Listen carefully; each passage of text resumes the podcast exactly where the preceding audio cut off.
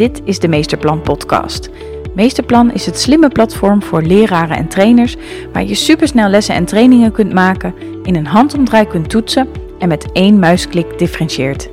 In deze podcastserie voor en door leraren behandelen we verschillende onderwerpen over leren en lesgeven.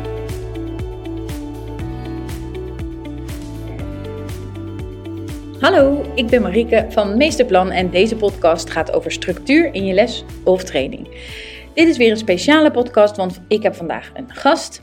Naast mij zit mijn vriendin en oud-collega Denise Scheer. Ze werkt op Hogeschool Windesheim als lerarenopleider en onderwijskundige, maar ze is ook afgestudeerd als docent Nederlands. Ik ga haar het hemd van het lijf vragen. Dat heb ik al een keer eerder gedaan in een podcast over het onderwerp voorbereiden.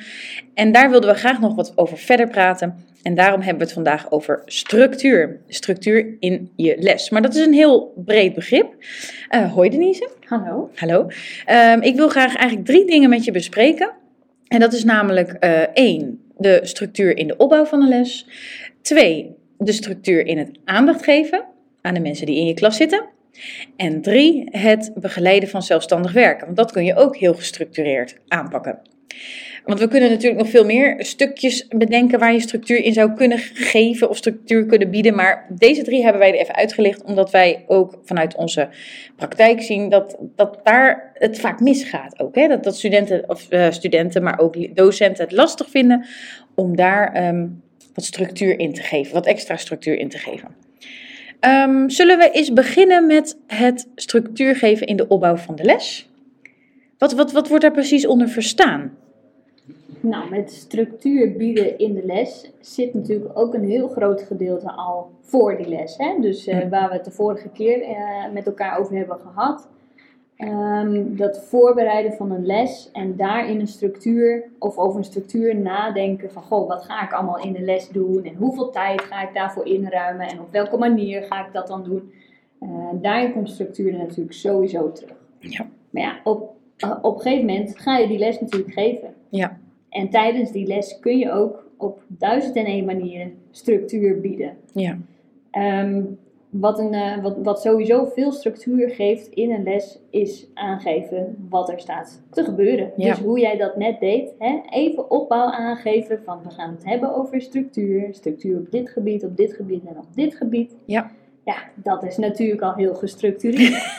dus ik heb het goed gestructureerd gedaan Ja. volgens jou. Ja, ja, Ja, ja. maar dat zorgt er dus voor dat je als luisteraar in dit geval ook weet van hé, hey, wat, wat kan ik eigenlijk verwachten van Ja. deze, deze podcast? Ja, ja. En zo kun je dat natuurlijk in een les ook doen. Hè? Dus uh, heel simpel, heel concreet voorbeeld. Structuur in een les uh, uh, al bieden door alleen al aan te geven wat de opbouw van je les gaat zijn. ja. En, en hoe kun je dat dan bijvoorbeeld doen? Nou, om echt een concreet voorbeeld te geven. uh, toen ik zelf begon met uh, werken als docent Nederlands. Uh, nou, hadden wij, we hadden wel zo'n mooi smartboard, maar Mhm. uh, daar was ik nog niet helemaal, nou, voel ik me nog niet helemaal goed in, zeg maar, nog geen pro. Maar we hadden ook altijd wel een whiteboard en uh, ik schreef altijd mijn planning op, die, op dat whiteboard. Oh ja. Dus met de opbouw in ieder geval van de les, maar ook de tijden daarbij. Hm. En uh, dat bleef dus ook de hele les eigenlijk zichtbaar, waardoor je heel makkelijk, door soms alleen al eventjes te wijzen naar het bord, kon laten zien van, oh ja, hier zijn we nu in de les. Ja. En tot zo laat gaan we daarmee bezig. Ja. ja. Oh, je gaf ook een, een tijdsplanning aan. Ja. Ja. Ja. Van zo lang gaat het ongeveer, dit onderdeel Ongeveer. ongeveer duren. Ja, ja, ja. Klopt, ja. En uh, dat, die vorm van structuur uh, gaf in ieder geval de leerlingen die ik toen voor mijn neus had heel veel houvast. Ja. En, uh, Ja, ja, Ik heb zelf ook best vaak gehad dat, um, dat leren, leerlingen tegen mij zeiden van mevrouw, uh, u moet stoppen met praten, want het kwartier van uh, het, uit, de uit, het uitleggen mocht maar een kwartier duren en u bent al twintig minuten aan het praten. Dus het, het, het houdt je ook scherp, hè, dat je de onderdelen niet te lang laat duren, omdat je eigenlijk 30 uh, tijd, tijdsbewakers in je, in je les hebt zitten. Ja, ja, je moet natuurlijk ook rekening houden met de spanningsboog van, Ja. van je doelgroep. Ja. Maar goed, uh, dat stukje structuur zorgt dus voor duidelijkheid en voor um, voorspelbaarheid. En uh, doordat je dat kunt bieden, uh, ontstaat er dus ook bij je doelgroep een stukje zekerheid, gevoel van zekerheid Ja. en van veiligheid. Want ze weten gewoon van, hé, hey, ik weet wat er gaat gebeuren en Ja. wanneer. Ja, ik word niet verrast. Ik kan me nu alvast voorbereiden op dat ik straks moet samenwerken in een groepje. Of dat ik eh, eerst een half uurtje mag gaan luisteren. Dat, dat, geeft heel veel voorspelbaarheid. En ze zeggen ook altijd, hè, voorspelbaarheid geeft rust. Ja. In heel veel klassen eh, waar bijvoorbeeld ordeproblematiek heerst. Waar eh, grote egootjes in zitten, grote clowns in zitten.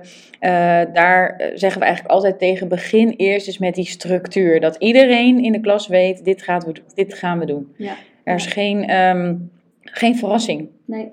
Nee. Nee. Nee, je, je hebt gewoon eh, een, een groep altijd voor je met allemaal eh, verschillende individuen. Ja. En ehm, eh, daar zullen ook individuen in zitten die heel goed om kunnen gaan ehm, met zeg maar geen structuur. Ja. Hè, die, die dat juist wel goed kunnen handelen. Maar er zullen ook heel veel leerlingen zijn, die, of studenten zijn of docenten, die het juist heel prettig vinden om wel te weten, dit komt eraan. En zich daar dus Precies. veilig bij voelen. En ehm, onderzoek laat natuurlijk ook wel zien dat eh, op het moment dat iemand zich ook veilig voelt en weet wat er gaat gebeuren, voelt hij zich zekerder. En dat stelt je ook in staat om nieuwe dingen te blijven leren. Dus jij zegt eigenlijk van die, als het aan de voorkant duidelijk is hoe de les is opgebouwd. Dus je hebt natuurlijk een les die dan goed is opgebouwd, maar dat laat je ook nog zien aan de voorkant. eh, dat zorgt voor veiligheid en voor rust in de klas. Ja, ja. Ja, en, en zijn er dan nog andere dingen, dat, eh, dus eh, naast het eh, zo goed van tevoren aangeven wat je gaan, gaat doen, nog andere dingen in de opbouw die, die belangrijk zijn? Ehm, nou ja, we hebben het natuurlijk in de vorige podcast ook gehad over de wokhut, hè, in, Oh ja. eh, in die vierde fase Ja. van, eh, van het model directe instructie. Mhm. Eh, dat is ook eigenlijk een, een foefje om, om structuur mee aan te brengen Oh ja. in, in je les. Ja, Dus op het moment dat je de opdracht gaat uitleggen, dat je dat doet aan de hand van de wokhut, dan is dat op een heel gestructureerde manier. Ja, precies. Ik merk ook wel dat als je eh, dingen vaker doet, dus dat je bijvoorbeeld in de eerste lessen die je geeft, gewoon standaard de wokhut gebruikt, standaard een bepaalde structuur van een les, dat geeft ook rust. Hè? Want dan weten leerlingen en studenten weten van, oh, maar als ik in deze les kom, dat gaat gewoon altijd zo. Ja. Eh, eh, dus die, die, die voorspelbaar, op die manier kun je voorspelbaar zijn hè, als, als leraar en, en ook vei en dus veilig. Hè? Ja, Ja. absoluut. Ja. Hey, als we naar ons tweede puntje gaan, ehm, dus eh, het, het, het voorspelbaar zijn in aandacht geven, dus of structuur in aandacht geven. Mhm. Eh, toen ik net begon als docent, ik weet niet of je dat herkent, maar ik, ik, ik vloog echt door de hele klas heen. Ehm, en ik, ehm, ik, deed gewoon wat mijn hart me ingaf. En, en dat betekende vooral dat ik aan de eh, studenten en de leerlingen aandacht gaf die het ook vroegen die mijn aandacht vroegen. Ja. Daar ging mijn aandacht ook naartoe. Eh, maar toen ik me daar één keer een beetje bewust van werd, van hé, hey, maar ik, ik reageer eigenlijk alleen maar op de mensen die uit zichzelf op mij reageren of die eh, met hun vinger omhoog zitten. Ehm, en toen heb, eh, ik kwam daarachter door videobeelden van mezelf te bekijken. Toen, toen zag ik het mezelf doen en toen dacht ik, ja, het is een hele vrolijke en vlotte les, maar is nou echt iedereen erbij? Mhm. Want dat is eigenlijk wat je wil, wat je wil hè? dat iedereen erbij is. En dat je op onderzoek gaat naar, ja, wat, wat, wat vinden nou ook die stille, die stille studenten of leerlingen? Ja, ja. Hoe kijk jij er tegenaan? Nou, ik herken me heel erg in, eh, in jouw voorbeeld. Eh, ik liep ongeveer een marathon per les Ja. eh, door, die, door dat lokaal heen. Eh, dat ook echt letterlijk en figuurlijk, zeg maar, het zweet me echt op de rug stond. Ja, ik ook. Ja, Ja. En op een gegeven moment merk je dat dat gewoon, weet je, dan, dan, dan word je moe hè, als docent. En Mhm. eh, dan denk je van, ja, er moet echt iets veranderen, dus waar ligt het aan? En ja, je, beelden van jezelf terugkijken kunnen echt heel veel inzicht geven. Ja. Eh, ik weet dat het in mijn geval was het eh, mijn ehm, eh, vakcoach destijds, Oh ja. toen ik stage liep, die bij mij achter in het lokaal zat, die dus mij ook de tip gaf om dat eens wat nou ja, meer te gaan structureren ja. omdat ik anders nooit 24 lesuren in een week zou kunnen geven. Nee, Nee. nee, nee, dan zou je gewoon echt elke les een, een, een energy bar moeten, moeten opeten om het überhaupt uit te kunnen houden. Ja. Ja, nee, ik, ik vond het ook, eh, bij mij, aan mij werd toen een vraag gesteld van, en wat heeft, eh, ik weet niet meer de naam, Cynthia, eh er nou van opgestoken? En, en toen dacht ik, ja, maar ik heb Cynthia echt de hele les niet gehoord. Mhm. Ik heb de hele les niet met haar gepraat, ik heb niks aan haar gevraagd, zij heeft niks gezegd. Ja. Dus ik heb geen idee. Dus wat ik toen heel erg ben gaan doen, is ehm, werkvormen gaan inbouwen. Zelfs ook in de tussenstukjes en in mijn vragen. Bijvoorbeeld check-in duo's. Ehm, dus dan was ik midden in mijn uitleg en dan vroeg ik gewoon, nou, um, stelde ik gewoon een open vraag. Dus vat eens in je eigen woorden samen wat ik tot nu toe heb verteld. Schrijf dat op een briefje. Laat het lezen aan je buurman. En daarna vraag ik gewoon een paar mensen uit de klas om eventjes voor te lezen wat ze hebben opgeschreven. Dat was een hele veilige manier, want mensen konden eerst allemaal nadenken. En daarna gingen ze ook nog even checken bij hun buurman: van heb ik eigenlijk wel iets goeds opgeschreven? En daarna konden ze dan, kon ik eigenlijk iedereen de beurt geven, want iedereen had er al over nagedacht, dat wist ik zeker. En dan kon ik zo iedereen de beurt geven en iedereen had een goed antwoord, want ze hadden er ook wat langer over nagedacht. Ja. En je merkt dat mensen die heel uh, extravert zijn, dat die nadenken en praten tegelijk. Hè? Dus die kunnen eigenlijk direct antwoord geven op een klassikale vraag. Maar er zijn ook veel mensen die, die even wat nadenktijd nodig hebben en dan een heel goed antwoord terug kunnen geven. Vaak veel beter dan de extraverte mensen die denken en praten tegelijk. Mhm. Dus hoe kun je nou aan die verschillen in je klas ruimte geven? Nou, door dat soort dingen in te bouwen, denk ik. Door even die denktijd in te bouwen en dan gewoon niet, niet op vingers af te gaan, maar gewoon iemand aan te wijzen. Ja. daar is trouwens ook een term voor, hè? Voor, voor dat aanwijzen. Dus niet afgaan van uh, uh, op vingers, maar echt het, het aanwijzen en antwoord laten geven. Wil jij daar eens wat over vertellen?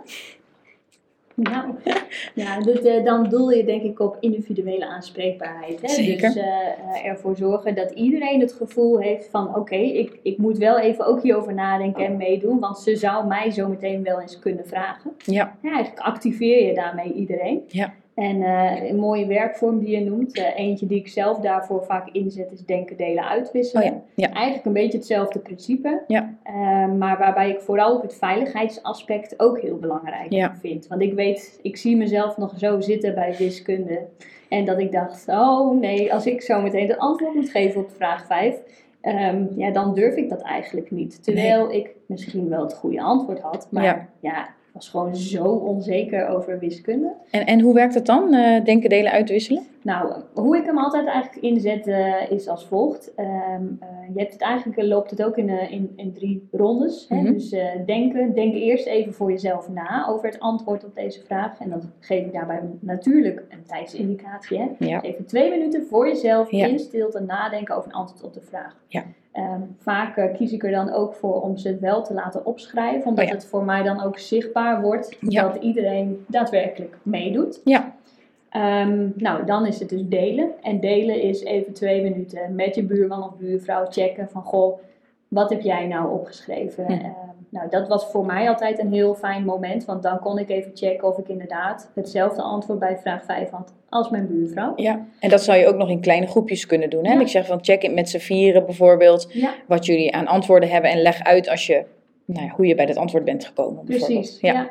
En um, uh, vervolgens komt het uitwisselen. En het uitwisselen, dat is dan in het grotere geheel. Oh ja, Dus daarin kun je dan als docent ook ervoor kiezen of om iemand aan te wijzen of om toch te zeggen, misschien als je voor die groepjes kiest van hè, kom per groepje even met een antwoord. ja, Uh, maar als ik dan uh, de beurt kreeg, uh, dan durfde ik wel sneller ook het antwoord te ja. geven. Want dan had je al gecheckt met je klasgenoten van we zitten op de goede lijn en we Ja. hebben eventuele fouten er al uit kunnen halen. Dus Ja. ik, ik hoef geen fout antwoord te geven. Ik kan gewoon een goed antwoord geven. Precies. En je hebt er wat langer over nagedacht, dus je hoeft het ook niet allemaal zo direct te doen, hè? Ja, nee, dat klopt. Dat, uh, dat, dat, vind ik ook. Hey, en uh, als we naar het laatste onderdeeltje gaan, uh, het begeleiden van zelfstandig werken, want daar kun je ook um, veel structuur in aanbieden. Mm -hmm. Um, het maakt eigenlijk niet uit welk model je gebruikt. In heel veel lessen wordt er gewoon zelfstandig gewerkt. Op een gegeven moment heeft een docent uh, wat voorgedaan of iets uitgelegd. En daarna laat je mensen aan het werk gaan met opdrachten. Um, dat kun je gewoon lekker op zijn beloop laten. Maar daar kan je ook wat structuur in, aan, uh, in aanbrengen. Ja. Uh, hoe doe jij dat meestal? Nou ja, kijk, om eventjes ook uh, uh, met elkaar te kijken naar wat gebeurt er als ik het dus zo laat gaan. Mm -hmm. uh, dan zie je dus dat, omdat je daarin geen structuur hebt aangebracht, dat mensen zelf kiezen voor, nou ja, hè, een manier. Ja. dus wat er gebeurt is dat er een soort van eh, rij bij je bureau ontstaat, waarin oh ja. mensen gewoon aansluiten. Ja.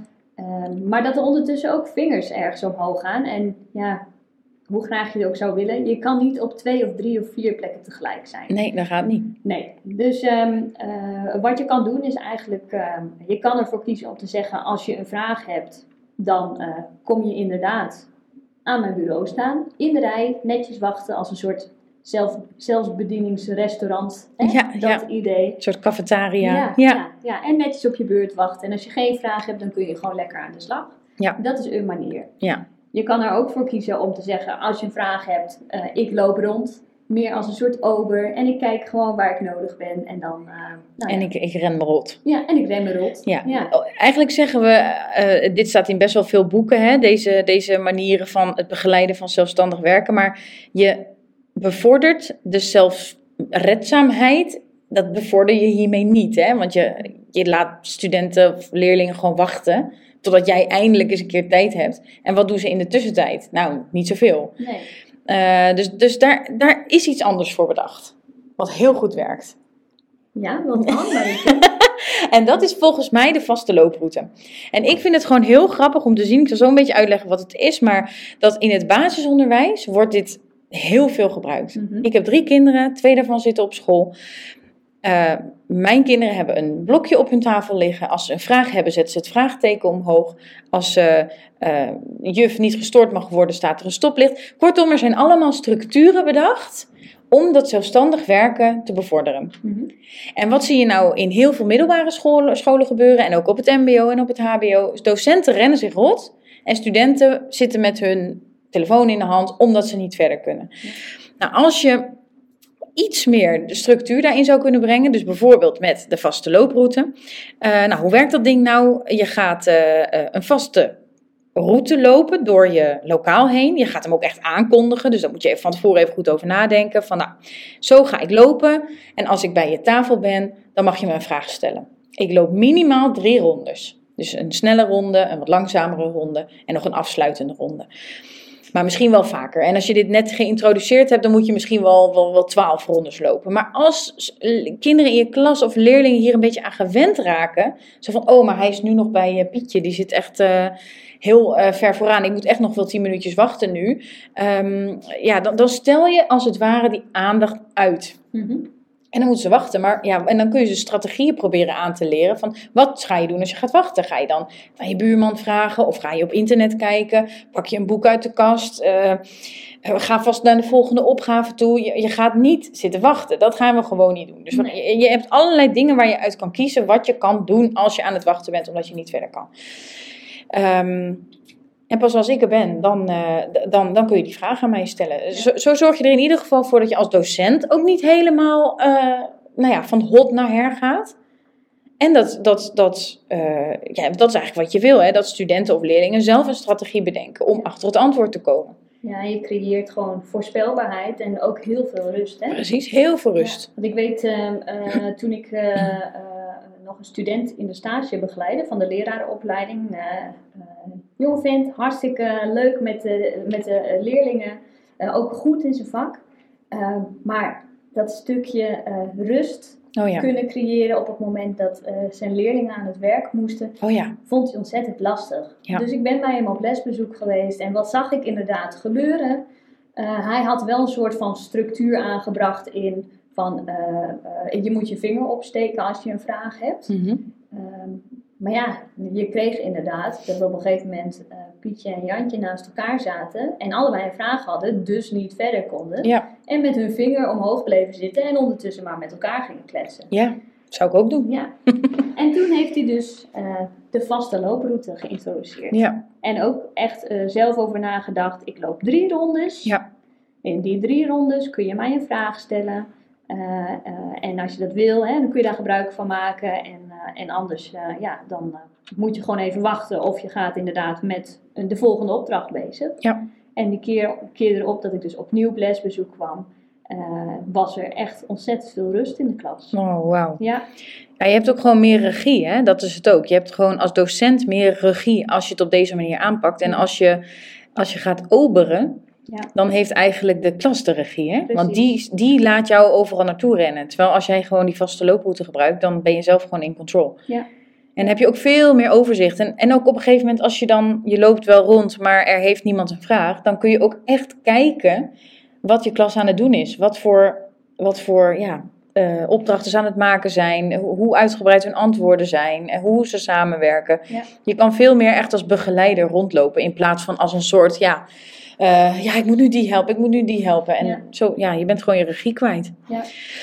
Nou, Denise, eh, dit zijn drie hele mooie voorbeelden van hoe je structuur in een les eh, kunt, eh, kunt bouwen. Heel erg bedankt Graag gedaan. en tot de volgende keer. Tot de volgende keer. Wil je ook gebruik maken van Meesterplan en in een handomdraai een goede les voorbereiden? Ga dan naar www.meesterplan.eu en maak een gratis account aan. Je kunt ons volgen op Instagram, LinkedIn en Spotify.